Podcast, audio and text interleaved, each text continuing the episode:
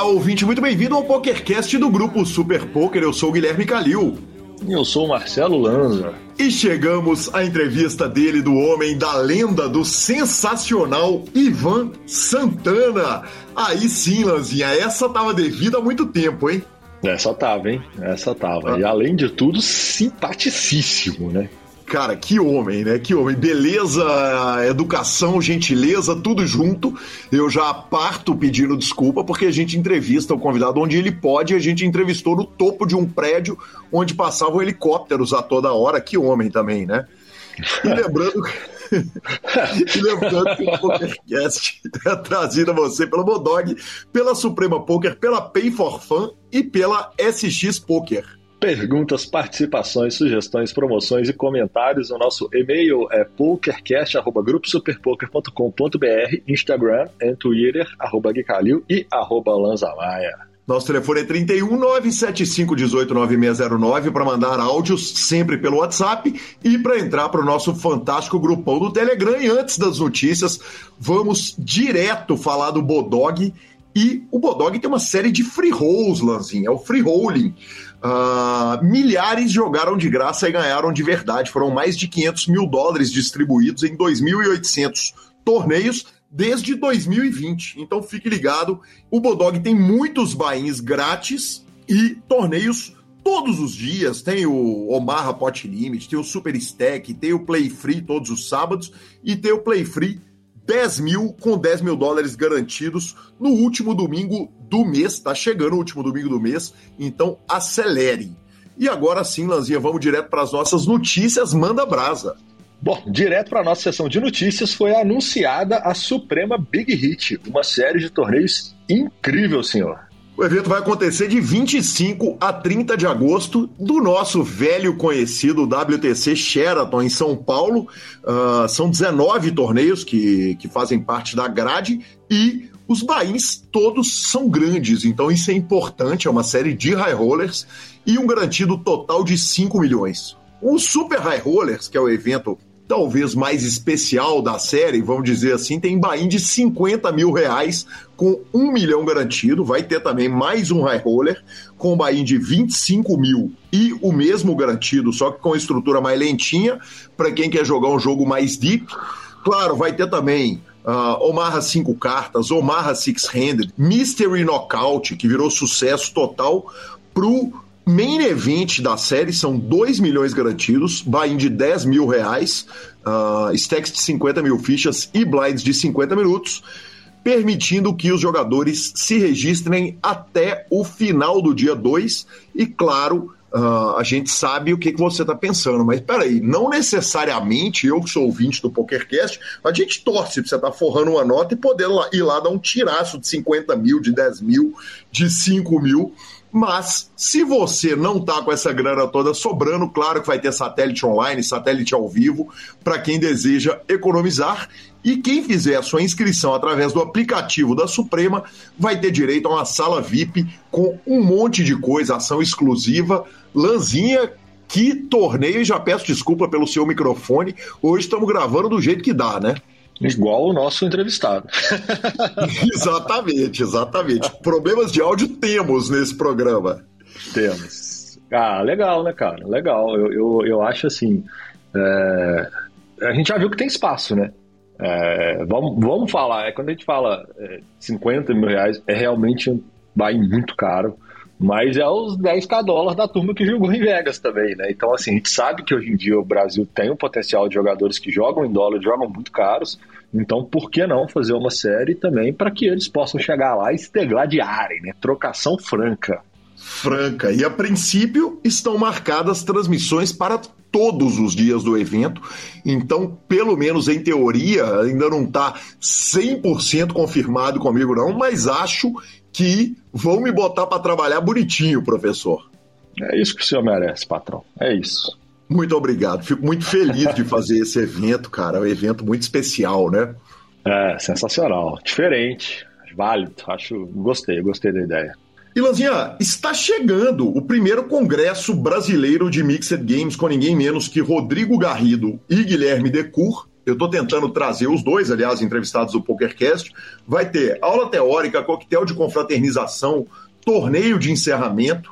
Uh, o evento vai acontecer no H2 Club, lá em São Paulo, claro, dos dias 18 a 20 de agosto. Eu queria muito estar presente, infelizmente não vou poder, vou estar fora do, do Brasil durante esse período, né? Trago mais notícias no próximo programa. E o, o, o congresso é limitado a 20 participantes, ele tem um investimento de R$ 2.500 e são dois gigantes dos Mixed Games, então Uh, fica aí essa notícia de que quem tiver ou puder ir a São Paulo de 18 a 20 de agosto, esse é um que eu tô de coração partido de não poder ir. Eu também, confesso.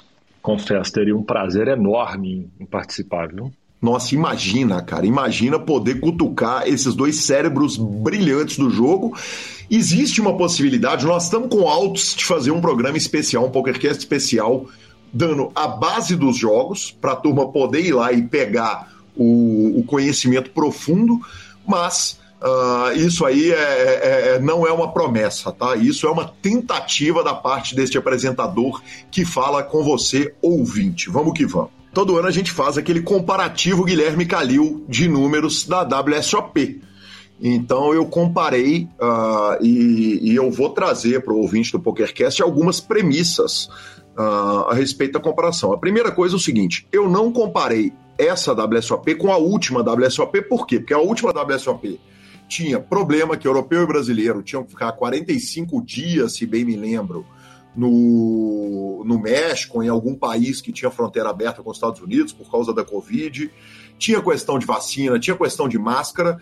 Então eu comparei com o último torneio que aconteceu no verão de Vegas, ou seja, em julho de 2019 uh, que não tinha restrição alguma. Algumas outras considerações, o seguinte: os torneios mudam de data dentro da grade. Então, às vezes, um torneio de 10K que é feito no começo, na etapa seguinte ele é feito no final, quando o Vegas está mais cheia, então isso precisa ser levado em consideração. Algumas coisas contam negativamente para WSOP 2022. Uma é que os Estados Unidos está numa crise violentíssima, crise financeira mesmo. A outra é que o Bitcoin afundou e a gente sabe que muita gente do poker tem o bankroll, grande parte do bankroll uh, em Bitcoin. Por outro lado, tiveram algumas coisas que aconteceram para o bem da WSOP. Uma é a saída do Rio, que é afastado da Las Vegas Strip, e uh, o, o, evento foi para o Paris Bales, lá na Strip, né? Segundo, tem um pós-Covid, então a galera que não tinha ido na WSOP 2021 estava maluco para jogar pôquer e tem também o famoso FOMO. Eu peço perdão pelo anglicanismo aqui, mas eu acho que em português não tem nenhuma palavra parecida, nenhuma expressão que define tão bem o FOMO como a expressão em inglês. E o FOMO é Fear of Missing Out, ou seja, medo de perder. Né? Então, essa volta do pós Falar em pós-Covid é meio difícil, considerando que eu estava com Covid outro dia, né? Pós-Covid mais leve, né? Uma onda agora que mais se aparenta com uma gripe do que necessariamente com o pavor que foi o começo. Exatamente. Então, uh, não é exatamente um pós-Covid, mas é um mundo em que as pessoas, pelo menos, já estão vivendo de forma bem mais normal. E aí, vamos lá. Primeiro, 10K Omar High-Low, Heitor Better. Em 2019, ele teve 183 pessoas, agora ele teve 196 pessoas, ou seja, algum aumento. O Millionaire Maker caiu de forma representativa, ele foi de 8.800 pessoas para quase 8 mil pessoas, quer dizer, uma perda aí superior a 10%. O 10K Horse foi de 172 para 209, esse teve um aumento representativo. O 50K Poker Players Championship, que o Yuri ficou em segundo, foi de 74 para 112, quer dizer, aumentou bem o torneio. O Main Event, dois, dois eventos equilibrados, 8.569 pessoas para 8.663 pessoas. O Colossus tinha tido 13.109, foi para 13.565. O Leires subiu de 968 para 1074, quer dizer, subiu um pouquinho, e o mini main event foi de 5.521 entradas, né? No caso são pessoas, porque ele é freeze out, para 5.832, ou seja, um pouco mais de 300 pessoas. Mas em analisando esses números, e obviamente eu peguei por amostragem aqui, uh, eu achei os dois eventos bem parelhos, e, mas se eu tivesse que dar a vitória para alguém, eu daria a vitória para 2022. Acho que foi um pouquinho maior, um cabelinho maior, aí pegando essa amostragem que eu peguei. E isso me alegra, cara. Considerando crise, Bitcoin, um monte de, de, de problemas que tem, eu acho que é sim uma boa notícia no poker, que se a gente não saiu muito do lugar, pelo menos a gente não teve diminuição importante em nenhum desses eventos que eu peguei. Eu concordo. Eu concordo. Eu, eu acho assim, todo crescimento é crescimento, cara. Se, se tá andando para frente, bala. Então, assim, se os números foram maiores, dois anos depois, depois disso tudo, eu acho sim que, que é uma vitória e eu também daria vitória para 2022. Então, sendo assim, estamos de acordo, professor Marcelo Lanza. É, não é sempre que acontece, mas é bom quando acontece. exatamente, exatamente. Uh, vamos que vamos. Seguimos para a próxima notícia. Seguimos para a próxima notícia. Pay for Fun se torna a primeira instituição de pagamento que atua no segmento de apostas a receber autorização do Banco Central. É isso, vovô? É exatamente isso, Marcelo Lanza. Absolutamente sensacional. Obviamente, todo mundo já sabe que a Pay for Fun atua com mais de 300 sites de poker, aposta e jogos online. E essa autorização do Banco do Brasil é sensacional, né? Porque eles já tinham a autorização do Bacen para operar e uh, ah, 90% dos clientes da plataforma são de jogadores online. O site passou de um bilhão em transações financeiras e em 2022 pretende chegar a 3 bilhões. E, e cara, é, é uma confirmação importante. Inclusive, o, o presidente da instituição Jogo Legal falou a respeito do, de, do, do, tanto que é importante, visto que o poder público, quando se trata de jogo, ele sempre é complicado e essa autorização é simplesmente sensacional. Então, isso é notícia, é notícia no Super Poker, é notícia em todos os sites e a gente só comemora de ver que tivemos essa aprovação e logo de um patrocinador do programa. Pô, sensacional, né? É notícia e é notícia forte, senhor. É notícia, parabéns à turma da Pay for Fun, parabéns a, ao trabalho que os caras fazem e, cara, é isso, né? É o famoso selo de qualidade, isso. Né? Exatamente, exatamente. E Claro, né? A gente tem o comercial da Pay for Fun. Eu vou aproveitar o que deles foi pauta e já vou meter aquela propaganda, porque a Pay for Fun é a sua carteira digital com cartão de crédito pré-pago. Então você transaciona fichas com a maior facilidade entre todos os sites. Para matéria escrita no Super Poker, eu peguei o depoimento do Gui Baerli, que inclusive teve a, a, vida muito facilitada pela Pay for Fun. E, como eu já disse aqui muitas vezes, o meu cartão de crédito pré-pago é da Pay for Fun. Outro dia eu, eu, eu joguei um torneio de streamers, arrumei 150 dólares, já saquei Insta e estou usando para Uber Spotify todas as minhas compras. O cartão pré-pago é aceito online e ao vivo a gente fica com a palavra de Rodrigo Garrido. É isso aí, Gui. Então, a Pay é uma carteira eletrônica que qualquer jogador, qualquer pessoa que utilize os sites de poker e os sites de aposta, ele pode centralizar esse valor ali. Ou seja, ele não precisa ficar com o dinheiro preso em um site ele simplesmente saca para o cartão, depois manda do cartão para outro site e tem a vantagem que dentro dessa carteira eletrônica ele consegue transferir para um amigo. Ele manda para quem ele quiser esse valor e o amigo deposita depois também para o site que ele quiser. Fica muito fácil você transacionar essa, essa ficha entre os sites e entre as pessoas. Sensacional! E vamos à entrevista de Ivan Santana com perdão pelos helicópteros. O conteúdo é ouro e que homem! Olá, ouvinte, chegamos à nossa fantástica entrevista. Estou aqui com Ivan Santana, uma lenda do poker, uma das raras pessoas que eu posso falar que estava no poker muito antes de eu chegar no, no poker profissional. Eu entrei na mídia em 2008 e Ivan, muito bem-vindo. Que honra de ter aqui no PokerCast.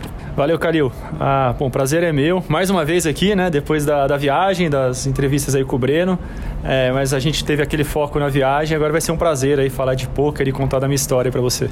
É, eu começo com a clássica entrevista do PokerCast, mas antes ainda dela, eu vou te perguntar quem era o Ivan antes do poker. Olha, antes do poker, é... antes de começar a jogar poker, eu estava cursando engenharia de computação na Unicamp. Eu era na parte de. Eu sempre gostei de jogos, né? Eu era um jogador de Magic, aquele joguinho de baralho, Magic the Gathering, né? Que é um dos jogos de estratégia de baralho mais famosos, né? Até hoje. E eu jogava também StarCraft, que era um, um, o jogo que começou o esportes, né? Hoje a gente tem o esportes, tem a Fúria, né? Mandando bem pra caramba, tem o Counter-Strike gigantesco, o LoL. Mas o esporte que começou, o esporte começou tudo isso foi o StarCraft. Eu era um dos melhores jogadores do Brasil de StarCraft, joguei campeonatos também, aí teve a WCG, jogava os classificatórios. Isso aí com 18, 19 anos. E aí com 20 anos que eu fui apresentado ao poker através de um jogador de StarCraft, inclusive. E o poker estava engatinhando, né? Isso foi em 2004, 2005. Eu peço desculpa porque tá passando, estão passando aviões helicópteros no rooftop, então se tiver algum barulho aí, a gente pede perdão pro amigo ouvinte, mas era sem dúvida nenhuma o lugar mais agradável do mundo que o senhor me trouxe aqui, com a vista incrível da cidade de São Paulo.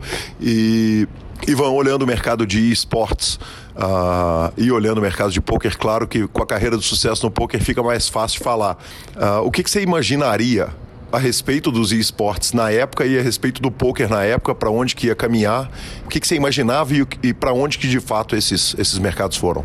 É, eu imaginava. O, o esporte, né, o StarCraft que eu jogava, era um jogo dominado pelos coreanos. E é o, foi o berço né, do esporte. Esse negócio de ter um ginásio com 20 mil pessoas, 30 mil pessoas assistindo um jogo de videogame era uma coisa meio exclusiva da Coreia.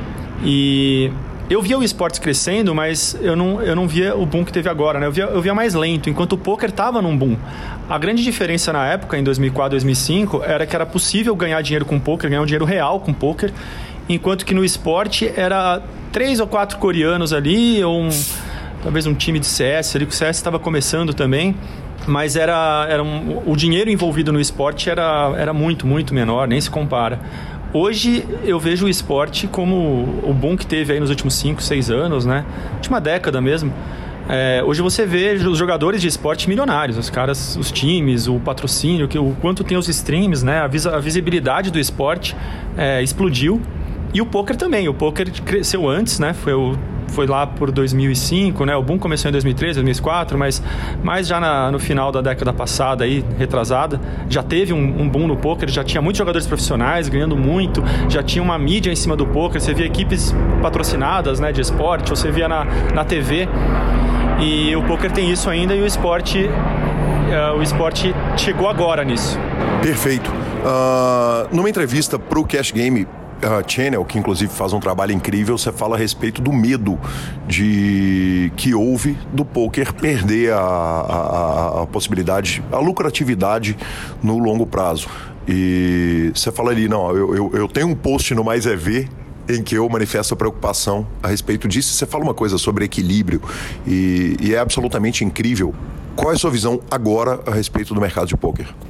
É, eu até me impressiono se, se o Ivan de 2009, né, que eu até tinha feito esse post, se, ele, se eu falasse para ele que o poker continua tão bom assim, continua tão lucrativo, com tantos jogadores profissionais ganhando até mais do que os jogadores profissionais ganhassem naquela época, eu, eu talvez não acreditaria. Eu falava, não, o poker está caminhando para um, um equilíbrio que os jogadores ganhem menos. Mas o poker cresceu muito nesses últimos 15 anos, 14 anos, né?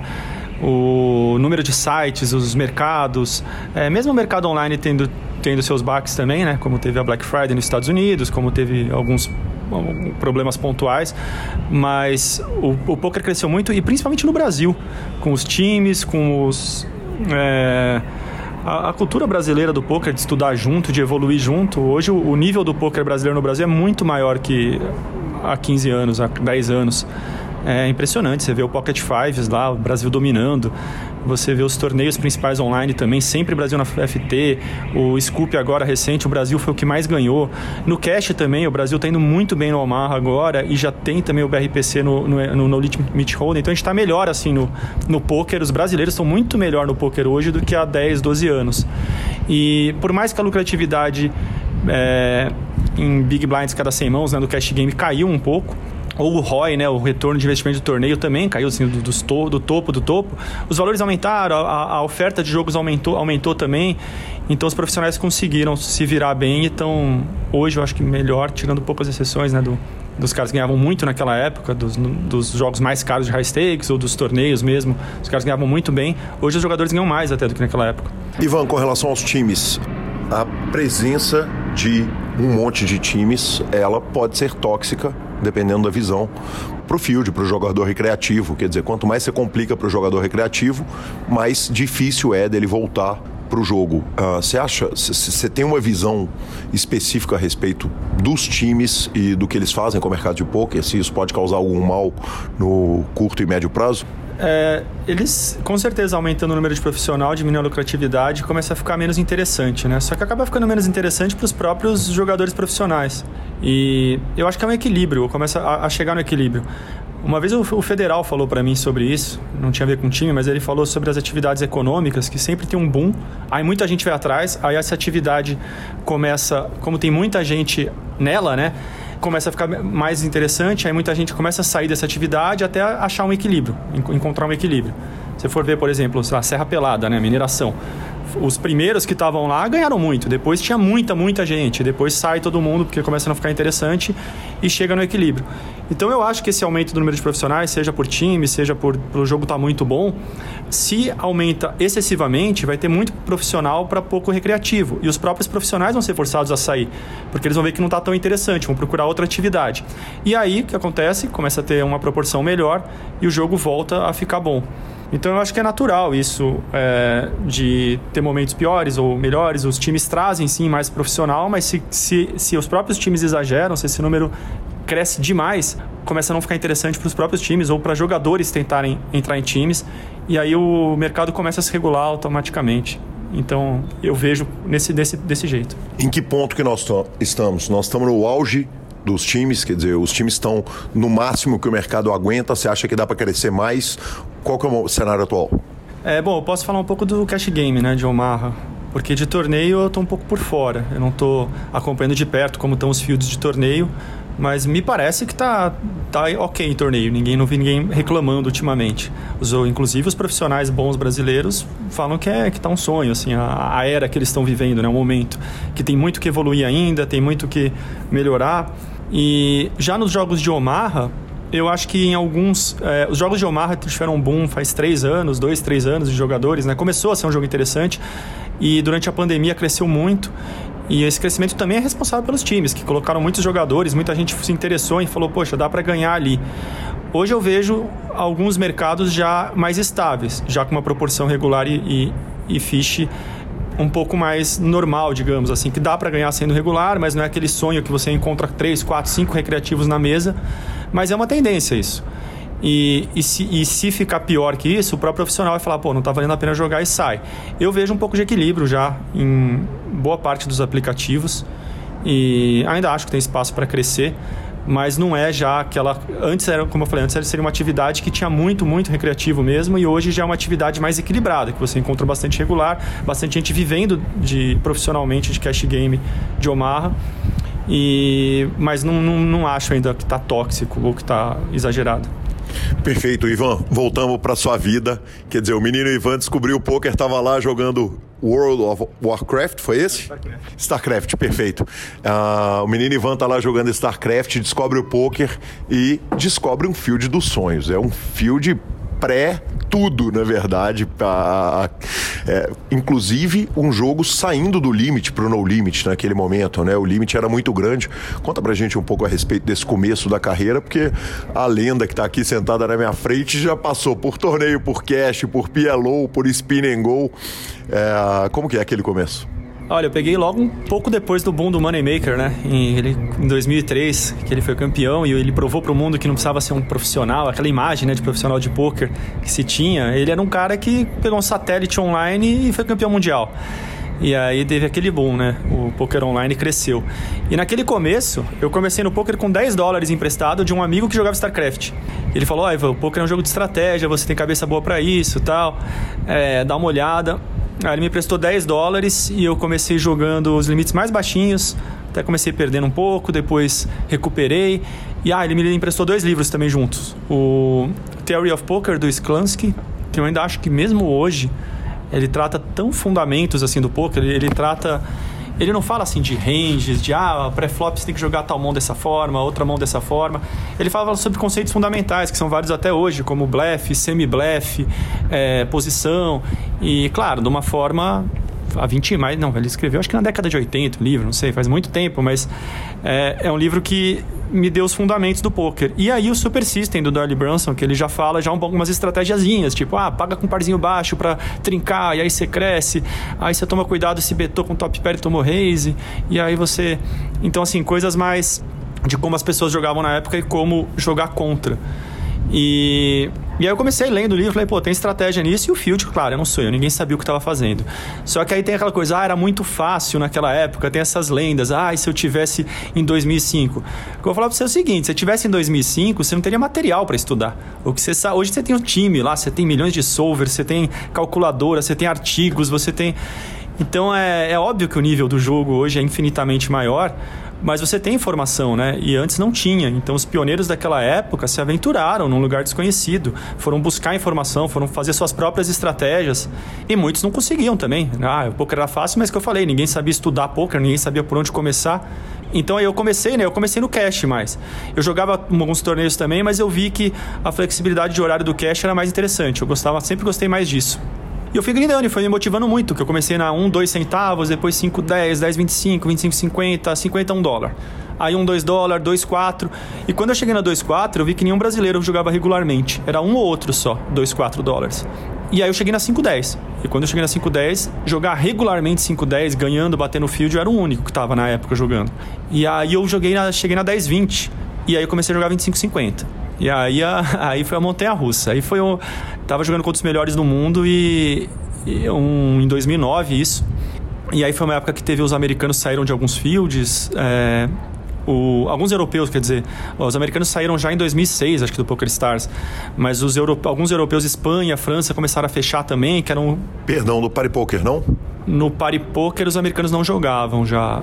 Uh, não, desculpa. É, no Party Poker os americanos não jogavam, no Poker Stars jogavam em 2006. O do Poker Stars e o Full Tilt meio que ignoraram lá aquela... É, é, isso aí. E eles, eles que era a questão do, dos depósitos, né? Tipo, é, eu não sei explicar exatamente como foi, mas foi um... Em 2006 teve um o PariPoker era o maior site de poker, né? E os americanos é, tiveram uma lei, né? Para proibir, acho que, depósito em sites de gambling, de poker. Transações, Transações, né? E aí o Pari levou mais a sério e falou, não, então americanos, que, eram, é, que era uma, é uma empresa na Bolsa, né? De Londres, eu acho. E aí levou e falou, não, nossos acionistas decidiram que não vão poder mais permitir jogo americano. O Poker Stars e o Full Tilt falaram, não, não, vamos deixar. E eles cresceram e viraram os maiores sites, enquanto o Pari diminuiu nessa época. Mas eu jogava muito site europeu, o Pari, o Everest, alguns sites que não permitiam americanos e tinha um field muito bom, tinha muitos franceses, italianos. E aí esses países também, também começaram a se fechar lá em 2009. Então o field endureceu muito, foi pré-Black Friday isso, já ficou muito mais difícil. Eu lembro que na 2550 eu penei mesmo, não foi uma vida fácil ali, mas mesmo assim depois voltei a jogar 510, 1020 e Nessa época eu era o jogador que estava jogando mais caro, tirando o Urubu que jogava heads up, que era um... o Urubu não dá nem pra falar o limite dele, que ele jogava 51, 1, 2, de repente estava na 25, 50 e matando todo mundo, aí ele tiltava a noite de tilt, perdia tudo, voltava para um 2, aí você falava, é, o cara quebrou. Aí dava mais um mês ele estava de novo lá na 25, 50, matando todo mundo, aí numa noite de tilt também voltava tudo. Mas aí eu escrevi o um livro, né? Escrevi meu primeiro livro, o Royal Book, e isso em 2009, 2010. Aí eu dei coach pro pessoal do Poker Villa. Foi até legal que eu encontrei o Will nesse BSOP, trocamos uma ideia, e o Will falou: pô, você foi meu professor. E olha que honra, né? Ter, ter sido um dos, dos jogadores que, que colaboraram no crescimento do Will. E o Will colaborou também muito de, posteriormente no meu crescimento também. A gente conversa bastante. Eu acho o Will um dos maiores gênios do poker brasileiro.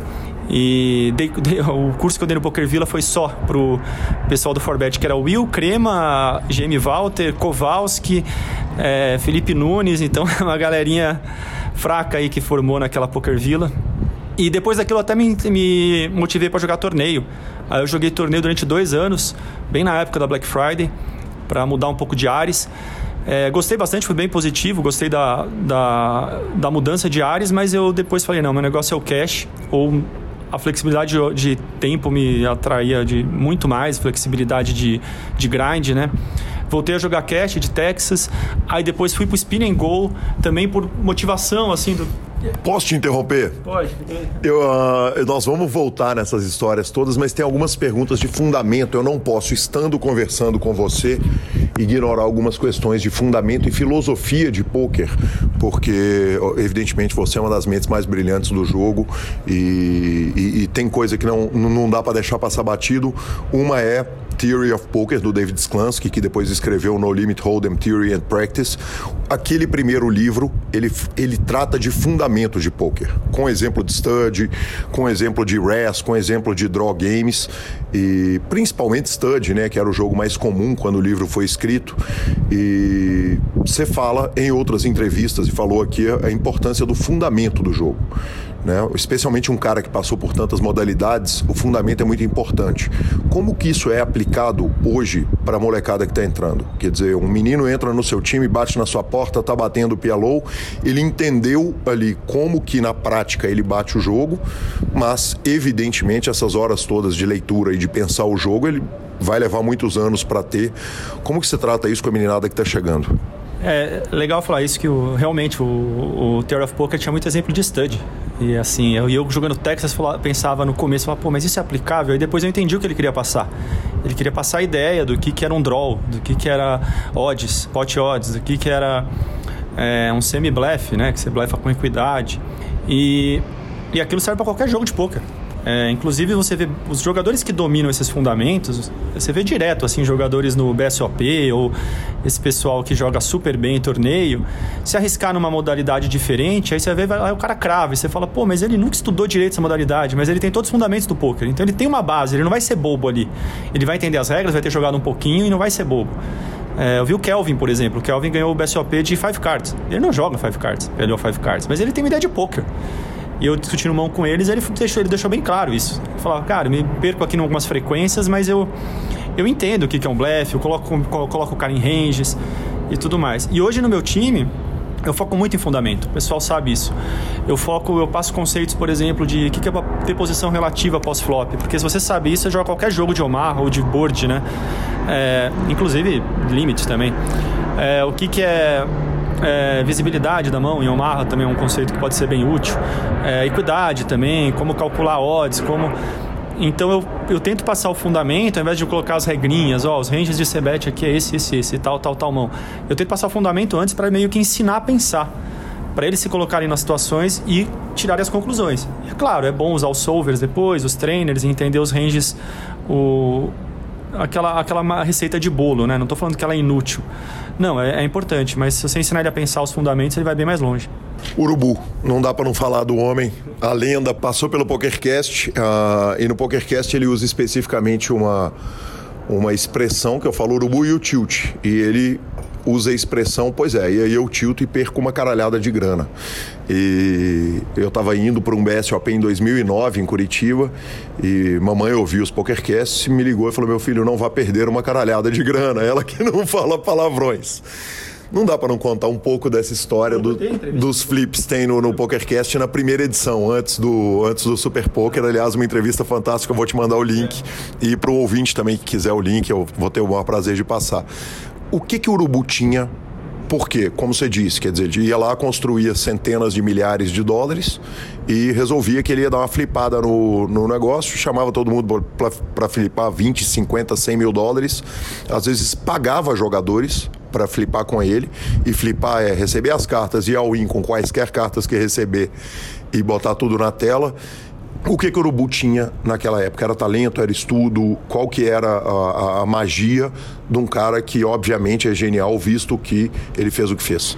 Olha, é, eu conheci o Urubu, é, a gente conversava muito pelo Mais EV, né? Ele era super ativo no fórum do Mais EV na época. Mas eu conheci ele, acho que pouca gente sabe, acho que nem o Urubu sabe se bobear, num campeonato de Winning Eleven. Ele era... Que demais, que demais! Eu não sei se ele contou no PokerCast, mas ele era um dos melhores jogadores de Winning Eleven do Brasil. E ele ele era o biker, né, o nick dele. E no fórum do Winning Eleven, ele era um cara tiltado. A gente olhava e eu falava, meu, esse cara é, é mega... Ele, ele tiltava num fórum de videogame.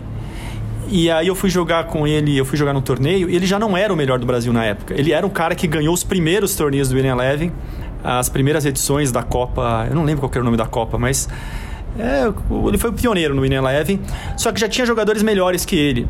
E aí ele ia no fórum mega tiltado e falava, não, porque na minha época tinha tal, tal, tal, era melhor, sabe aquele saudosismo? Mas é óbvio que o jogo evoluiu. Na época dele tinha 30, 50 jogadores por torneio.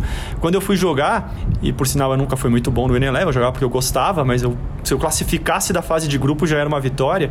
É, quando eu fui jogar, ele é, já era 250 jogadores no torneio, já tinha um pessoal muito bom que treinava, uma molecada nova vindo.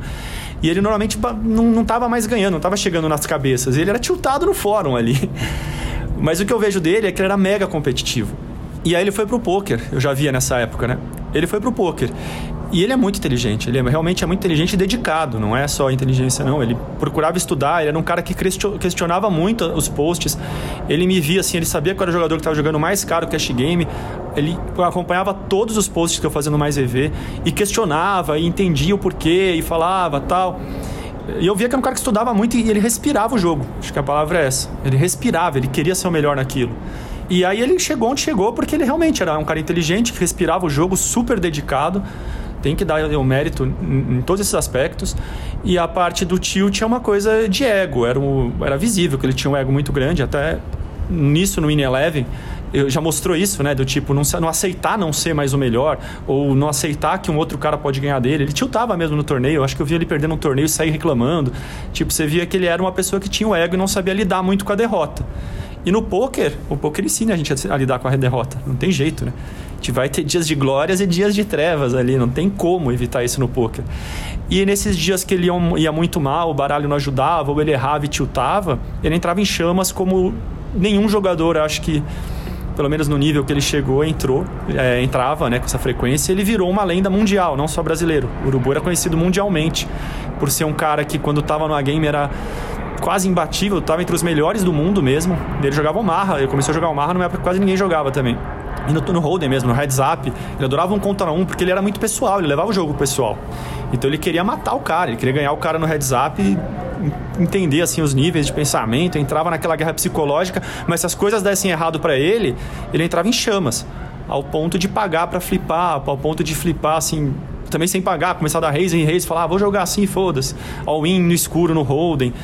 E aí ele torrava todo o dinheiro, aí depois tinha uma semana de ressaca moral, né? Ficava nessa. Falava, não, vou recuperar. E recuperava tudo porque ele era muito bom mesmo. O desprezo total por dinheiro que o Urubu tinha uh, entra na conta? Quer dizer, não tem nenhuma preocupação aquilo ali, ele olhar e ver só a fichinha, só o número na tela. É a sensação que a gente tem muitas vezes e é uma característica de muitos jogadores muito vencedores naquele início do poker. Isso era, era, era um fator importante na, na genialidade dele? Olha, eu não conhecia o Urubu tão próximo, assim, não era amigo tão próximo dele para falar, né, para opinar, mas é, era visível que ele jogava muito mais pela competitividade.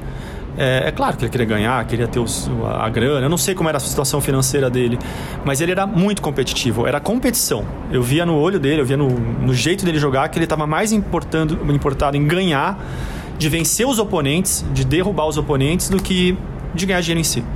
Sempre eu tive essa impressão, só como eu falei, eu não era um cara muito próximo dele para começar a querer dar os pitacos da vida dele, mas é, do que eu acompanhei da carreira dele, tinha isso sim. Ele era um cara muito preocupado em ganhar do oponente, em vencer no jogo, independente da, dos valores. Perfeito. Encerramos o assunto Urubu com uma pergunta bem curtinha. Você sabe por onde anda Marcelo Urubu? Ele está jogando ainda?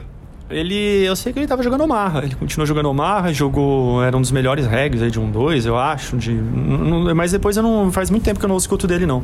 Eu sei que ele ainda ganhou um bom dinheiro com poker depois. Ele era muito respeitado, é ainda no Omarra. Como jogador, ele é um excelente jogador.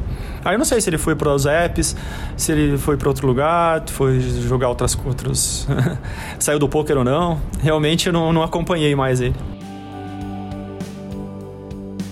Interrompo rapidamente a sua entrevista para a gente falar da Suprema. Nós já falamos do evento super que vai acontecer lá em São Paulo, a notícia mais fantástica desse mês.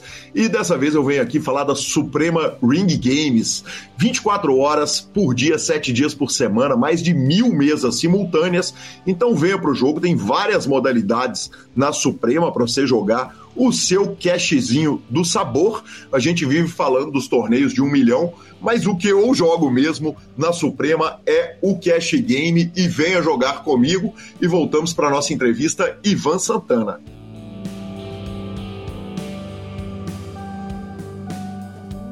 Maravilhoso. A gente passou pela fase de cash games e aí o senhor vai jogar torneio. Vamos pro MTT.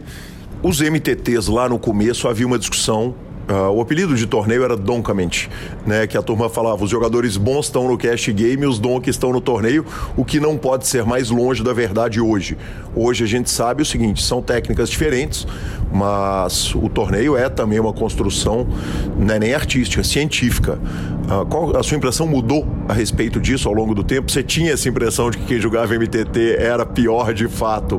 E hoje, quando você compara os melhores regs de torneio com os melhores regs de cash game, qual é a sua impressão? Impressão? Eu, com certeza, não, não tenho essa impressão mais. Na verdade, antes a gente falava muito doncamente, a gente zoava é, o pessoal de torneio, porque, imagina, era uma terra que todo mundo estava querendo não sabia muito ainda jogar o jogo. E o jogador de cash, ele jogava um jogo mais deep e tinha, tinha muitos estudos no 2 plus 2, tinha muitos... A gente começava a estudar, debater mais mãos, enquanto o torneio era mais cru. Eu realmente acho que o pessoal de torneio, assim, 2005 até 2009, eles, eles, eles estudavam um pouco o jogo short, mas era, os principais jogadores do mundo estavam no cash naquela época, que fazia mais dinheiro no cash do que, do que torneio. Só que assim, eu, eu, eu, quando fui jogar torneio, eu falei que não, gente. É, são habilidades muito diferentes, né? O jogador de torneio tem que saber se adaptar a, a diferentes cenários, a, a stack sizes diferentes, a fases diferentes, tem que saber pôr pressão na bolha, tem que saber como jogar FT. Então, é um skill set muito diferente. E já naquela época mesmo eu comecei a entender que jogadores de torneios eram tão bons quanto os de cash, só que com esse skill set diferente. Eles não vão jogar deep stack uma mesa de cash game como um jogador de cash vai jogar. Assim como o jogador de cash vai se perder quando tiver com 15, 20 blinds numa reta final de torneio, não vai saber fazer pressionar ou quando pressionar de forma correta. E hoje os jogadores de torneio estudam muito deep, já tem, eu acho que os melhores do mundo estão no torneio até, acho que até se bobear ao contrário. E o field é muito maior de torneio também, né? O de cash já encolheu em relação àquela época. É, o cash high stakes naquela época tinha muitas mesas, enquanto hoje já é menos, né? De Texas ainda tem bastante, mas é, e o de torneio, nossa, hoje tem torneios caríssimos. Antes era só o Super Tuesday, né? De terça, de mil dólares, que era o torneio mais caro da semana. Hoje acho que tem torneio regular de 5 mil, né? 10 mil, não sei, no GG Poker. Tem, o, tem high roller pra lá e pra cá. E o nível é altíssimo, altíssimo mesmo. Hoje eu acho que os, os jogadores de torneio que vão te falar, oi, é o donk do cash ali. muito justo, muito justo. Você chegou matando? Você chegou matando a turma uh, nos torneios ou levou um tempinho, levou uma adaptação ali?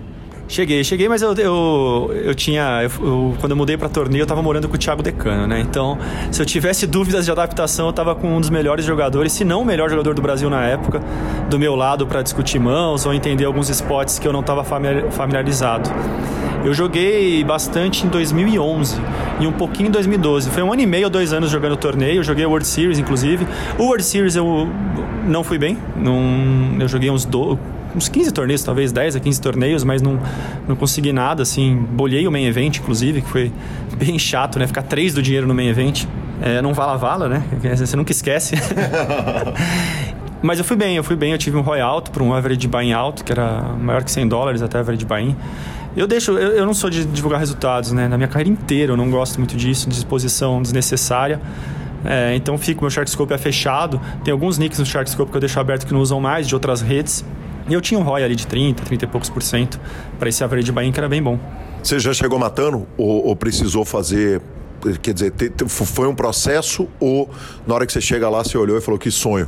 Ah, eu estudei um pouco né, antes de pisar assim nas águas, o que, que eu precisava melhorar assim de jogo de 10, 20 blinds, 30 blinds, mas eu não deixei, quando eu jogava cash, eu me aventurava em torneios um pouco, estudava um pouco, então não foi um negócio assim, nossa, primeiro torneio da vida. Não, eu já eu já tinha jogado, já tinha uma, uma cravada ou outra ali no full tilt, no PS, e o field era mais fraco. O field que eu estava jogando de NL, que seja uma NL5, um NL1000, vai, a 510, é um field muito mais qualificado que um torneio que eu estava enfrentando o Big 109, ou mesmo o Super Tuesday, ou mesmo o 500, o Sunday 500, que eram os torneios grandes da época. Então, eu tive sim dificuldades no jogo short stack, mas foi adaptação e, e eu entrei bem sim, comecei muito bem o torneio. Enquanto você jogava o torneio, você jogava cash ou era um rompimento? Quer dizer, terminei o namoro com cash game e agora eu vou, vou, vou casar com o torneio? Não, foi um rompimento assim por um, por um tempo. Eu prefiro fazer, focar em um jogo só. Até porque eu até entendo jogar duas mesas de cash, assim, uma de Omar e uma de Holden ao mesmo tempo. Agora, jogar cash misturado com torneio eu nunca vi com bons olhos, não. Eu preferi focar totalmente em torneio por essa, nessa época. E foi a melhor decisão. Dei um bom tempo aí das mesas de cash. quanto tempo durou a vida de, do, do Ivan, jogador de torneio? Durou dois anos. É, uma coisa que que eu não, um dos motivos eu não seguir em frente é que assim, eu não, eu não, gostava de torneio live. Eu nunca, eu nunca gostei. Eu não gosto até hoje de torneio live. Eu jogo os torneios de Omaha assim, no quando tem um BSOP, que é uma vez ou umas três vezes por ano aqui em São Paulo, né? E tô jogando agora. Comecei a jogar torneio de Omaha ano passado. Mas eu, não, eu nunca gostei muito de torneio live. É muito tempo que eu fico na mesa, às vezes é dois, três dias. Aí eu comecei. Eu joguei um ou outro BSOP lá por 2006, 2007, 2008, main event. Aí você faz dia 2 e cai no começo do dia 2, não ganha nenhum prêmio, ou vai mesa semifinal. Cara, eu admiro muito jogador de torneio. muito mesmo. Aí durou dois anos. É... E, e comecei a ficar cansado da rotina mesmo. A rotina de torneio, do grind ser tão rígido, né? De você, às vezes, começa a jogar, tem uma dor de cabeça, não, vai ter que jogar. Por um lado é bom para ensinar disciplina para o jogador, por outro, você não tem a flexibilidade do cash. E eu queria voltar a ter isso. E aí um dia você encerrou a, a carreira de torneio e qual foi o destino? Foi spin and go direto, voltamos para o cash? Quer dizer, para onde que você foi? Voltando pro cast de Texas, eu voltei a jogar mais. Foi muito bom dar esse tempo. Eu lembro que eu tava meio é, cansado do cast, que tinha, teve essas mudanças que eu falei dos franceses, italianos que saíram do field, o field ficou mais difícil. E aí foi muito bom jogar torneio esse tempo todo também para é, evoluir meu jogo de torneio. Porque eu sabia que eu ia jogar torneio o resto da vida, assim, uma vez ou outra. Mais que eu não gostasse muito, pô, entrar num torneio, jogar, tem, tem hora que você tá afim. O que eu não gostava é de ter que jogar quando eu não tava. Ter que jogar todo dia, ter que jogar toda semana. Mas jogar uma vez ou outra, como eu tô jogando agora o BSOP de vez em quando, ou um torneio online uma vez ou outra, é legal. E aí eu já estaria muito mais preparado. Inclusive eu dei coachings de torneio, eu já tava. Aquele pacote de jogador de poker foi muito bom para eu evoluir. Eu precisava evoluir nessa área. O jogo short stack. E eu voltei do torneio, o mais interessante é que eu voltei do cash game do torneio pro cash, adotando umas estratégias para complicar a vida de jogador de cash. Então, eu entrava nas mesas com 40 blinds, muitas vezes. 45, 43, é, até para fingir que é donkey, né? Que é, que é, jogador fraco, que o jogador de cash é 100 blinds e rebuy, não sei o que, automático. Eu sempre joguei dessa forma e eu comecei a falar, bom, peraí, tem algumas mesas que se eu não tenho posição em relação ao recreativo, ou se não tem muito recreativo, se a mesa tá mais ou menos, que se eu jogar com uma, um stack menor, eles vão se perder. E, e era o que acontecia. Então, por exemplo, com 40 blinds, os pocket pairs mudam muito, né? Do que você joga com 100 e do que joga com 20. A, a, ideia deles, os ranges mudam muito, né? Hoje a gente já estuda, já está mais certo isso, mas os jogadores de cash estavam muito perdidos, assim. E eles muitas vezes tinham que enfrentar um jogo de jogar com 100, ter outros dois jogadores com 100 e eu lá com 40. Como eles adaptam, então, o tamanho de raise? Como eles adaptam o range mesmo pré-flop? Então eu pegava muito eles no pulo e como eu voltei como um cara relativamente desconhecido e eu joguei alguns fields de mesa anônima, eu também era muito criativo de jogar dando alguns limps, limps re-raise, é, meio que no começo da sessão para criar uma imagem de recreativo, um de um jogador fraco, e depois eu pegava eles nisso. E eu falava, bom, se eles me veem como um jogador que dá limp, eu como reg, como que, que eu faria? Ah, eu faria isso. Então ele deve fazer isso também, então eu vou fazer uma contra-estratégia. Então a minha volta do MTT pro cast foi, foi jogando um jogo super explorável, foi bem fora do GTO. E eu joguei de 2.4 a 5.10, eu lembro que eu voltei nesses limites. E joguei muito na On Game, na Micro Gaming e um pouco no PS. Mas eu joguei mais nessas redes ainda europeias, eu preferia. E foi muito bom também. Foi uma época que deu para revitalizar a vida de cash game e foi, eu gostei bastante. Quer dizer, o Bodog, que é um dos patrocinadores do PokerCast, tem mesas anônimas desde sempre, todas as mesas são anônimas. Você acha que isso pode funcionar? O eventual ouvinte do PokerCast que resolver sentar com 40 bebê antes de dar um reload para pagar de donkey, tem chance disso funcionar? Tem sim, tem sim. Eu acho que você joga assim. Às vezes a primeira imagem é que fica, né, numa mesa anônima. Se o cara vê você limpando. Porque assim, o limp, a gente sabe que não é uma estratégia ETO, não, mas eh, tem certas situações que limpar não é um crime. Você não tá, não é um crime em EV. E às vezes por você limpar e fazer um, uma. ou algo diferente, um size um pouco meio estranho para a situação, que se não se usa na situação, você cria uma imagem que na frente pode te dar lucros. E, e, eu dava limp raise também. Então, assim, eu dava limp raise do TG com alguns eyes-offs, né? Eyes-offs, alguns eyes-suited, que era muito... O, o, o, jogador dava muito raise fold. Porque, pô, limp raise do TG, você fala que... Do cara que começou limpando, você começa a achar estranho. E tinha... Então, eu explorava algumas tendências. Também tinha que raise river, eu não dava por... Eu dava alguns por blefe, que o cara nunca ia esperar que um recreativo desse por blefe. Ou algumas coisas que eu sei, tendências de o que o reggae via num recreativo. Eu criava essa imagem recreativa e tentava explorar isso. E foi muito legal, porque foi uma, um desafio, assim, do jogo explorável do poker. Que eu acho muito legal jogar o GTO, mas a beleza do poker está no jogo explorável, eu acho. Entender o seu oponente e jogar de acordo com isso. E a showdown nesse caso, então, é um sonho, né? Você dá um limp com uma mão que já não se daria um limp e mostrar o showdown, fazer questão de mostrar as cartas para as piranhas, certamente fazia parte. Ah, você tem que ver. Fala, pô, o cara viu que eu fiz isso. Então o que, que ele vai pensar de mim? E aí você jogava de acordo. Que coisa maravilhosa. Que ano que você termina a carreira de torneios e volta para o Cast Holding? Isso foi em 2013, começo de 2013. Eu comecei a jogar Cast de novo. Eu joguei bem anonimado, no, no, anônimo mesmo. Como falei, minha carreira nunca foi de. Eu gosto de escrever o livro, né? Tem essa parte da carreira como acadêmico do poker. E discutiremos extensamente sobre os livros, evidentemente. E não só. Eu fui o primeiro coaching do Brasil, assim. Coaching que. Coaching sério, vai, do Brasil de poker. Já em 2008, 2007, eu acho, no Mais EV, eu fazia coach pessoal do Mais EV. Eu criei, acho que a comunidade de cash, assim, os jogadores de cash brasileiro. E daquela época, todos passaram por mim, os bons jogadores. Hoje tem o Roqueiro, né, que é até sócio do BRPC, que ele foi meu aluno na época. É, mas teve diversos outros. Todo mundo que cresceu no cash, acho que todos os brasileiros que estavam na NL400 regulares na 2.4, tiveram coach comigo uma época, nessa época de 2007, 2008. Era assim, no Mais EV era, Mais EV era a comunidade de cast brasileira e quem passava pelos níveis falava, não, agora é hora de fazer coach com o Ivan para se firmar ali no Mid Stakes. E depois eu, eu comecei a dar algumas palestras, alguns cursos, e aí eu fiz isso com o Decano. Então o Decano começou essa carreira de coaching dele comigo, de poker. E também dei, trabalhei em vários times, né? Tem o meu time, mas tem o time da eu trabalhei com o Yuri já, também com o Nerd Guy no time, trabalhei com o Forbet, trabalhei com o Flow. É, eu sempre gostei de ensinar. O meu, o meu tesão mesmo é ensinar. Se eu falar, você gosta de jogar ou ensinar, eu gosto mais de, de, ensinar. Sem sombra de dúvidas. Todo mundo que morou, conviveu comigo, sabe disso. Eu nunca fui um grinder pesado de jogar muitas mãos. Mesmo nessa volta do cash, eu não jogava tanto. Torneio, eu também não era o, o mega grinder. E aí, voltando aí na cronologia, eu então parei em 2013, voltei a jogar cash e joguei por um período aí de dois anos, talvez um ou dois anos.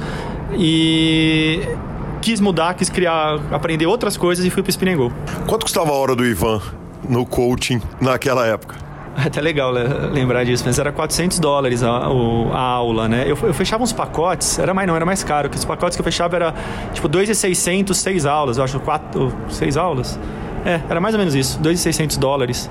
É, os pacotes que eu nunca, eu nunca fazia uma aula, eu fazia um pacote, acho que era no mínimo quatro aulas dois e pouco, dois e duzentos quatro aulas, dois e quatrocentos quatro aulas, era nesse valor.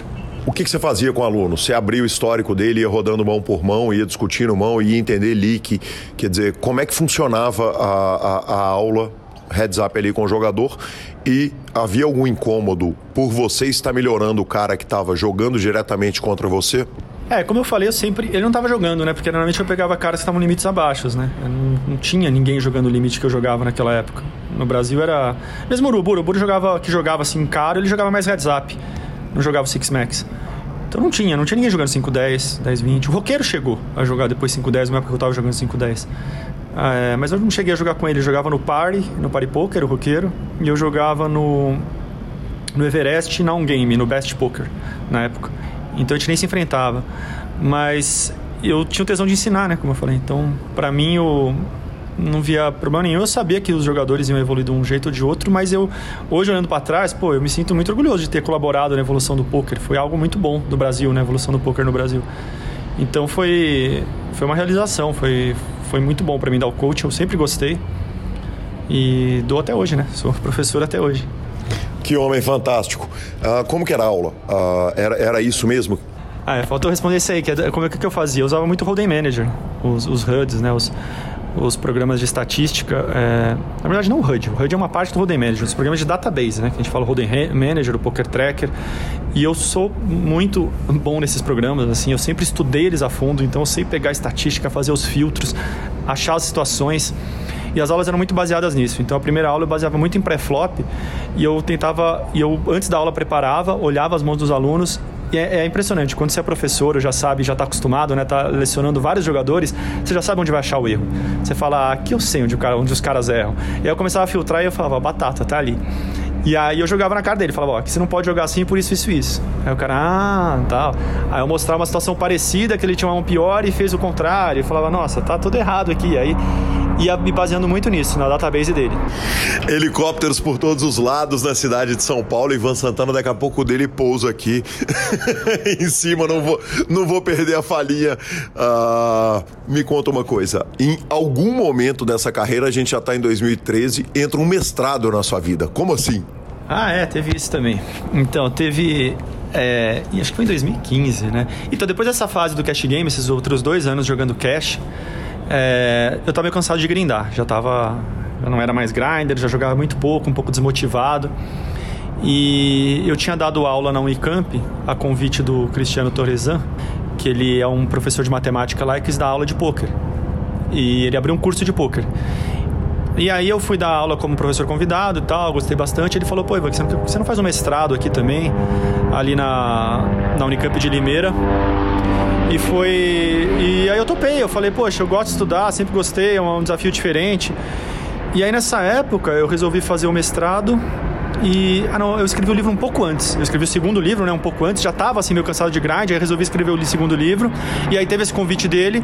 Então foi uma época que eu fiquei um pouco off do grind de poker. Eu ficava dando muitas aulas, muito, é, muitas palestras. Grindava também, mas menos. E resolvi fazer o mestrado na Unicamp para me abrir outras portas, para pensando assim, poxa, se esse negócio de dar aula de poker em faculdades, universidades pegar, ia ser legal ter um mestrado, né? Ter, ter isso no diploma, isso no, no currículo, para poder é, apresentar para outros cursos, outras universidades, que é, e é um projeto que eu não descarto ainda. Eu, eu já dei aulas em algumas universidades. Ano passado eu dei, eu sempre, uma vez por ano, pelo menos, uma universidade me chama para dar aula. E e eu tenho assim, esse projeto de às vezes fazer uma aula que nem uma, uma cadeira fixa, né, que nem o Cristiano fez de fundamentos do poker, ele fez na Unicamp. Às vezes eu posso fazer em uma universidade do do sul ou de em outro lugar, fazer essa cadeira, entrar em contato, que é o que eu gosto. Eu faria por prazer mesmo. Inclusive se alguém que conhece a universidade estiver ouvindo e conhecer os, os é, como é que chama os gerentes de universidade, os reitores, reitores, a palavra fugiu. É, porque eu acho muito bacana. A aula que estou rezando dar é a mais buscada da Unicamp até hoje. É uma aula letiva, né? E a gente do poker sabe o quanto os, as, os aprendizados do poker servem para outras áreas e para a vida, né? Que bacana. Como é que funciona a aula de poker para o jogador universitário? A prova é um sit and go. a prova é o seguinte: o jogador tem tá, tá sentado em 45 big blinds, vem um raise do TG. Quer dizer, como é que funcionava o primeiro, a dinâmica da aula e a segunda, a testagem dos alunos? Ah, é boa pergunta porque a, a ideia da aula não é ensinar, o, transformar os, as pessoas, os alunos em jogadores de poker, e sim passar os fundamentos do poker para outras áreas, assim, o que eles podem usar do poker, eles podem aprender com o poker. É claro, eles vão aprender a jogar poker, vão fazer um, a gente faz um sit and goalzinho no final, um torneiozinho, mas é mais eles entenderem o, a variância, que existem variâncias em várias áreas da vida, nem né? tudo. A gente tem um pouco de só, o quanto a sorte pode estar envolvido, né? É, lidar com derrotas, né? Lidar, lidar com coisas que você não controla, entender alguns conceitos matemáticos no poker que você vai usar na vida, né? O jogador de poker quando pensa em EV, não tenha dúvidas, quando aprende, né, começa a pensar em EV em várias coisas da vida. Fala, pô, é, estimar, né, um valor esperado de certas ações suas. E em ranges também, colocar em várias coisas da vida, você tenta colocar numa mesa de negociação, por exemplo, vai negociar com o patrão, pensa como é que qual é o range dele, do seu salário, qual é... Então tem várias coisas do poker que são lições para a vida. Eu acho que é mais a ideia é mais passar isso do que, ah, não, vou formar jogadores de poker. Não, o objetivo não é esse. É claro, para aprender a jogar, aprender a entender os fundamentos do poker, mas aonde dá para aplicar ele em outras áreas. Saiu alguém pro poker? Alguém se encantou com as aulas e, resolveu virar jogador? Você lembra? Sim, o Felipe, o Fegerson, ele inclusive morou comigo em Curitiba, que eu morei, morei em milhões de lugares, né? Aí eu, na época em Curitiba, ele foi um aluno do Torrezão, e aí eu fui dar aula lá, ele era o mais empolgado, já estava jogando, aprendendo. E ele foi meu pupilo ali, de, eu vi que ele queria ser jogador de poker. Ele é um jogador muito bom de torneio, muito, muito bom. É, foi comigo, morou comigo na Rússia. Ele, fora isso, é um cara muito 10, assim, bem gente boa. Depois ele ficou no samba um tempo. O pessoal do samba conhece ele bem, sabe que ele fez, foi super bem lá também. Agora tá jogando por conta e a, em agosto vai para Europa fazer mais uns mochilões. Ele, ele foi uma das pessoas que me me é, instigou, assim, incentivou a fazer essa vida de nômade digital, né? De, que eu fiz mais para 2018, 2019, morando em países, em lugares diferentes, que e conhecendo culturas diferentes enquanto jogava poker. Você tomou o telefonema da mãe desse menino, que depois virou piranha de jogo, porque depois contando a história, que ele morou na Rússia, morou na Europa, rodou, ficou rico, tudo bem, é muito bonito. Mas a mãe manda o menino pra Unicamp, o menino sai de lá jogador de pôquer, porque não é porque aprendeu no, no, no diretório acadêmico, não. Ela, ele aprendeu dentro do curso de pôquer e ela perde o menino da Unicamp. Você chegou a tomar essa chamada da direção do reitor ou da mãe? É, pelo contrário, a mãe é, adora, assim, ela me adora, só tem a agradecer filho dela super bem, né? Eles entendem o poker. Hoje o poker é muito bem visto já, né? Tem aquele estigma, né? Que tinha antes. E, pô, o menino tá bem, tá viajando pra Europa, morando e e comprando presente pra mãe, então, então tá tudo certo. Agora, mas teve um dia que ele resolveu mudar de carreira e não deve ter sido simples lá na casa dele. É, não, mas acho que foi, ali foi tranquilo até. Ele ele, ele sempre foi muito dedicado, ele sempre ficava o pé no chão, então foi bem tranquilo, não foi uma não parecia uma loucura, talvez, pros pais dele, não. Que demais. Depois do cast vem o Spin and Go? É, depois comecei a jogar Spin, inclusive na época que eu fui pra Curitiba, né? Posso, posso te interromper antes de você começar a contar a, a respeito do Spin? Obviamente tem formiga na sua cadeira. Obviamente tem uma inquietação de você no poker o seguinte: eu não vou ficar, eu tô no cash, eu não sair do cash, eu vou dar aula, eu sair da aula, eu vou pro torneio, e agora eu volto pro cash, depois eu vou pro spin, depois nós vamos voltar pro, pro, pro, pros Omarras. Uh, de onde que vem essa inquietação? Quer dizer, te cansa jogar a mesma coisa o tempo inteiro, você quer expandir o conhecimento ou você vai para onde está mais fácil, onde está surgindo a grana. O que que faz o Ivan fazer isso, que obviamente não são formigas na cadeira mesmo, mas eu achei uma boa analogia. É, sem dúvidas o desafio. Eu acho que é, não é desafio, é sair um pouco da rotina, da mesmice. Eu, putz, desde que. Desde do, do, antes do poker, né? Se eu falar, foi o Magic. Do Magic eu fui pro StarCraft, porque eu já tava um pouco cansado do Magic. Win Eleven. Do StarCraft, é, o Win Eleven, joguei o Win Eleven também. É, Aí do poker eu fui, fui mudando, assim, quando você está grindando do cash, você está na 5,10, vai para 10,25, é um desafio novo, da 10,25 para 25,50. Na hora que você já não vê muito para onde subir, ou já vê que você não vai quebrar aquela barreira, eu pelo menos ficava cansado, ficava, poxa, tô clicando, aí eu começo a clicar botões, ou... É, e isso é uma coisa que o jogador de poker tem que trabalhar muito, a motivação, né? E entender o trabalho dele. E eu buscava outros jogos exatamente porque eu adorava estudar, né? Adorava estudar e adorava coisas diferentes. Então, eu joguei cash, joguei o torneio, e aí o que me chamou no Spin era a disponibilidade de horário foi ver que realmente dava para viver disso. O Spinning Go não era um bingo ou uma coisa só, uma loteriazinha do Poker Stars. Comigo, fazendo uma interrupção, ele foi criado exatamente para dar mais edge pro jogador recreativo, porque tava difícil pra turma bater os MTTs, tava difícil bater jogo sem beber deep, e os caras criam um jogo que é mais amigável pro recreativo, correto?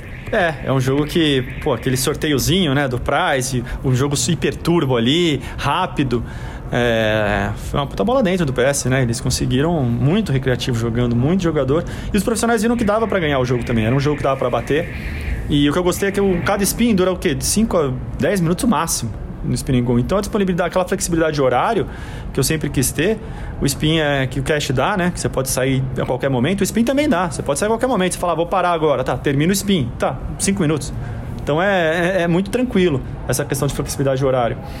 E, e era um mega desafio para mim, porque era é, um jogo tipo City and Go, né? Que eu não tinha jogado ainda, e um jogo short stack, é, three-handed. E eu sempre gostei muito de jogar short-handed, né? Uma coisa que ah, uma coisa que eu não falei, mas o que eu não gostava tanto do torneio eram as mesas full ring, que eram praticamente todos os torneios de 9 né, na mesa. E até hoje eu não gosto de jogar em 9 na mesa.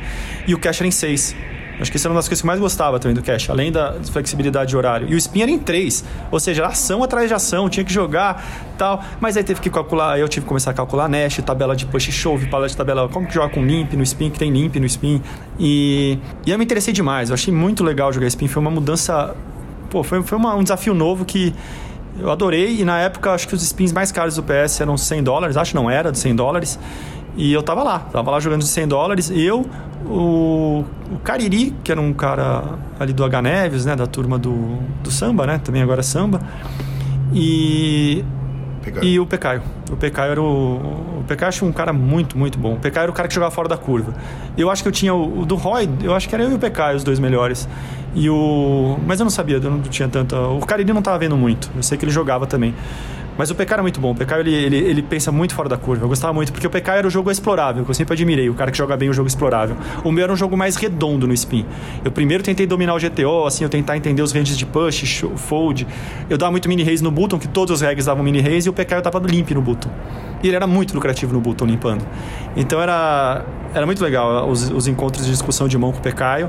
E a gente mandou muito bem. O PK depois, depois que eu parei de jogar spin, começou a ter os limites mais caros. Começou a ter 200, acho que depois 500, até 1000 spin de 1000. E eu não sei se o PK ainda tá no spin, mas é, eu sei que ele se deu muito bem aí nessa época. Ele não só está no spin, como ele deu recentemente uma entrevista aqui para o PokerCast e foi demais. Realmente uma mente brilhante do poker, né? Você está falando a respeito da adaptação pro three-handed, mas tem uma questão também de um cara que cresceu jogando sem Big Blinds Deep e de repente vai jogar o quê? 20 blinds deep, 4 blinds deep. Uh, é, é, foi outro exercício, foi outro músculo? Foi, foi total. Sabia jogar 8 blinds, heads up, né, também. E muito heads up no spin, né? Cai um jogador rápido e fica o heads up. E fora isso, o spin tem a questão do, da pressão do dinheiro quando rola um spin alto, né? Então é como se fosse uma FT do torneio. De vez em quando vai lá e dá o spin de 25 vezes, de 100 vezes eu peguei. O spin mais caro que eu ganhei foi de 10 mil dólares. Eu não cheguei a dar nenhum. Com qual aí? 100, 100. Eu joguei todos os de 100. É, inclusive, eu lembro que eu runei mal no spin. Eu fui, eu fui muito bem no spin, nos meus ROIs, tudo, mas o, o que eu runei mal foi nos de 25, porque o de 25, né, vezes, que então era 2,500, era prêmio pro primeiro. E só. E o segundo e o terceiro não ganhavam nada. O de 10 mil, o segundo e o terceiro ganhavam mil de participação, né? Tipo, não vai, vamos ferrar o cara, né? Vamos, finalmente ganhou um spin alto, dá alguma coisa. E eu lembro que os de 2,500 eu perdi to, todos assim, acho que os sete primeiros, oito primeiros que eu peguei. Eu peguei uns nove deles, nove, dez, acho que eu ganhei um. Um. Nem muito mais. Eu, pô, justo que não ganha nada. Mas aí, em compensação, no de 10 mil eu fui lá, que eu acho que deu duas vezes o de 10 mil, um, um eu cravei. Duas ou uma, não lembro. Não lembro se foi duas. Mas eu cravei. Eu lembro que eu cravei um de 10 mil. E é legal, né? Que você tá lá no grind do dia a dia ganhando os spins de 3x, que dá. É, não, antes era do, antes, antes não tinha. É, antes era 2, 4, 6, 10 e 25 vezes. Hoje acho que mudou, já tenho de 3x. É, então era. E vinho de 2x que é uma porcaria, né? Que você vai dobrar só. E jogar em 3 para dobrar não é bom. Mas aí vinho de 4x, legal. Aí vinho de 6, legal. De 6 já joga assim mais atento e tal. Aí vinho de 10, de 10, oh, mil, mil dólares tal, legal. No dia a dia, né? Você tá jogando 100 spins, uma tonelada de spins, depende. E aí vem no meio deles um de 25, aí você, puta, não ganha nada nele, é uma bosta. Aí vem um de 10 mil, que é uma vez a cada. Tem as porcentagens certinhas, hoje eu não lembro, mas é raro assim vir. E aí ter cravado foi legal, né? Você zera a variância do sorteio? Não estou falando da variância do jogo, eu estou falando da variância do sorteio. Quer dizer, à medida que você vai botando volume, botando volume, você consegue chegar numa distribuição que é a distribuição que é verdadeiramente feita pelo site? Sim, sim, muito próximo, muito próximo. Pelo menos o de 25 para baixo, 25 vezes para baixo, sim, fica no longo prazo fica lá bonitinho, muito próximo disso. Então, eu não lembro mesmo quantas vezes. Ele tem, o site fala em quantos spins dá, um de 25 e tal. Mas aí você vai fazer a conta, você joga 10 mil spins, você tem que dar. Acho que talvez 10 um de 25 vai estar tá lá. Vai, você vai ter uns 10, 9, 8, mas aí na próxima 10 mil spins que você joga vai ter um pouquinho mais. Esse sim, a partir do spin de 10 mil, aí já fica um pouco de sorte. Aí a variância. Aí vai ter variância neles, né? Ainda mais um de 1 milhão ou de 100 mil, sei lá, qual é o depois de 10 mil. Esses aí vai ter variância. Só que você ganha, você consegue ser lucrativo no spinning goal falando. A gente, a gente via eles como um bônus, os jogadores de reggae de spin. Falou, ó. Pode ser que você ganhe um deles, que venha um deles. Mas se não vier, dá para ter ROI de 4% nos spinning goals. Os melhores regs faziam isso, 4, 5%.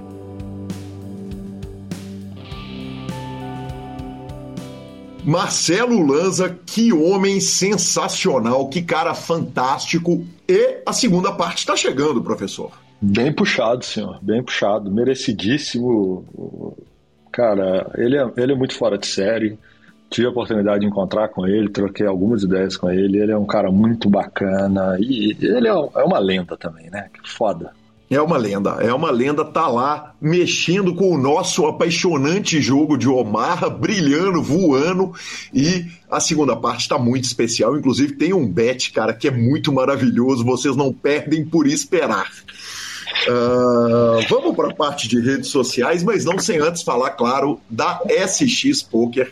A SX Poker é muito mais que um clube de pôquer online, né? É, eu vou falar que é um estilo de vida, professor.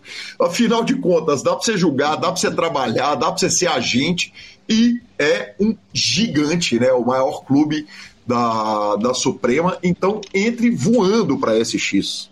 Redes sociais agora? Redes sociais, redes sociais, Lonzinha. Redes sociais, dessa vez, está bem curtinha. Uh, a primeira coisa é o seguinte: o Diogo Valadão ganhou o ticket para Sunday Million, precisa de citação do programa, e então segue aí a citação para ele. Uh, boa sorte, meu amigo Diogo. Felicidades que você puxe essa parada inteira. E, Lanzinha, eu tive uma notícia muito triste, cara. Nosso querido Vinícius Alves, ouvinte do, ouvinte do PokerCast, tá vindo para Belo Horizonte. Tá vindo por um motivo que eu falei com ele. Te desejo muita felicidade aqui e que você volte para casa cheio de decepção.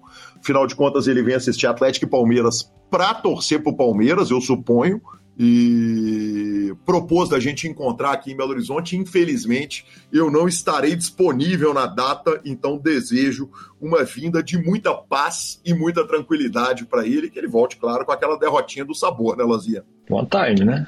Não esperamos nada menos que isso, né? Exatamente, esse ano precisa da nós. Ai, tá louco.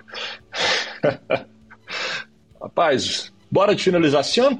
Vambora de finalização. Superpoker.com.br, tudo sobre poker no Brasil e no mundo. Onde tem poker, o Super Poker está. É mais que poker, é Super Poker. Na aba de clubes você tem a guia de clubes do Brasil, onde jogar é agenda diária de torneios. Na aba de vídeos e no YouTube tem transmissões ao vivo, um monte de transmissão muito legal, análises técnicas, está na mão e entrevistas icônicas.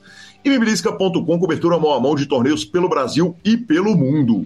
Dica cultural. Lanzinha, eu assisti um documentário muito nota 10. Esse é específico para quem gosta de stand-up comedy e mais específico para quem gosta de lendas do stand-up comedy.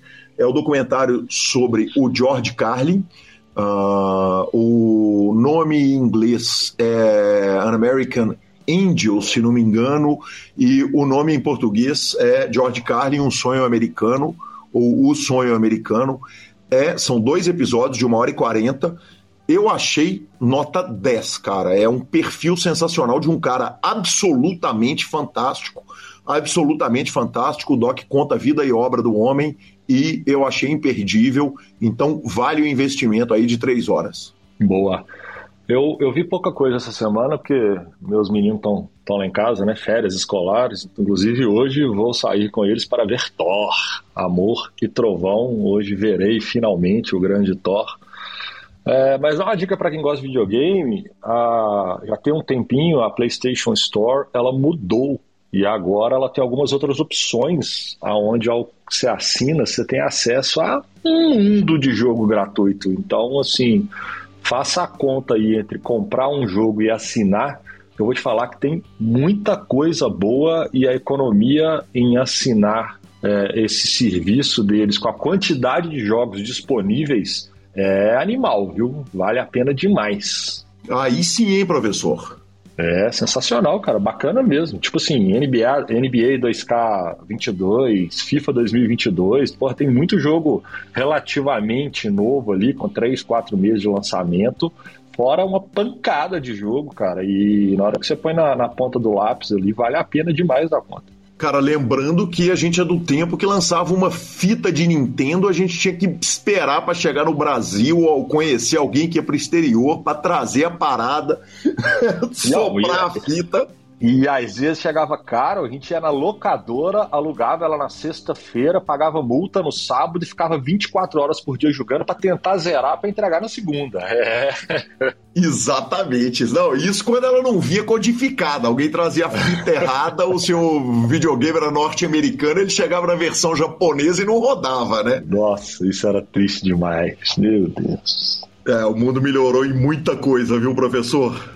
Concordo. Perfeito. Arroba Gui Calil e arroba Lanza Maia são os nossos Instagrams e Twitters. O PokerCast é trazido a você pelo Bodog, pela Suprema Poker, pela Pay for Fun e pela SX Poker. Toda vez que você utiliza o serviço dos nossos patrocinadores, você está ajudando o PokerCast a continuar para sempre.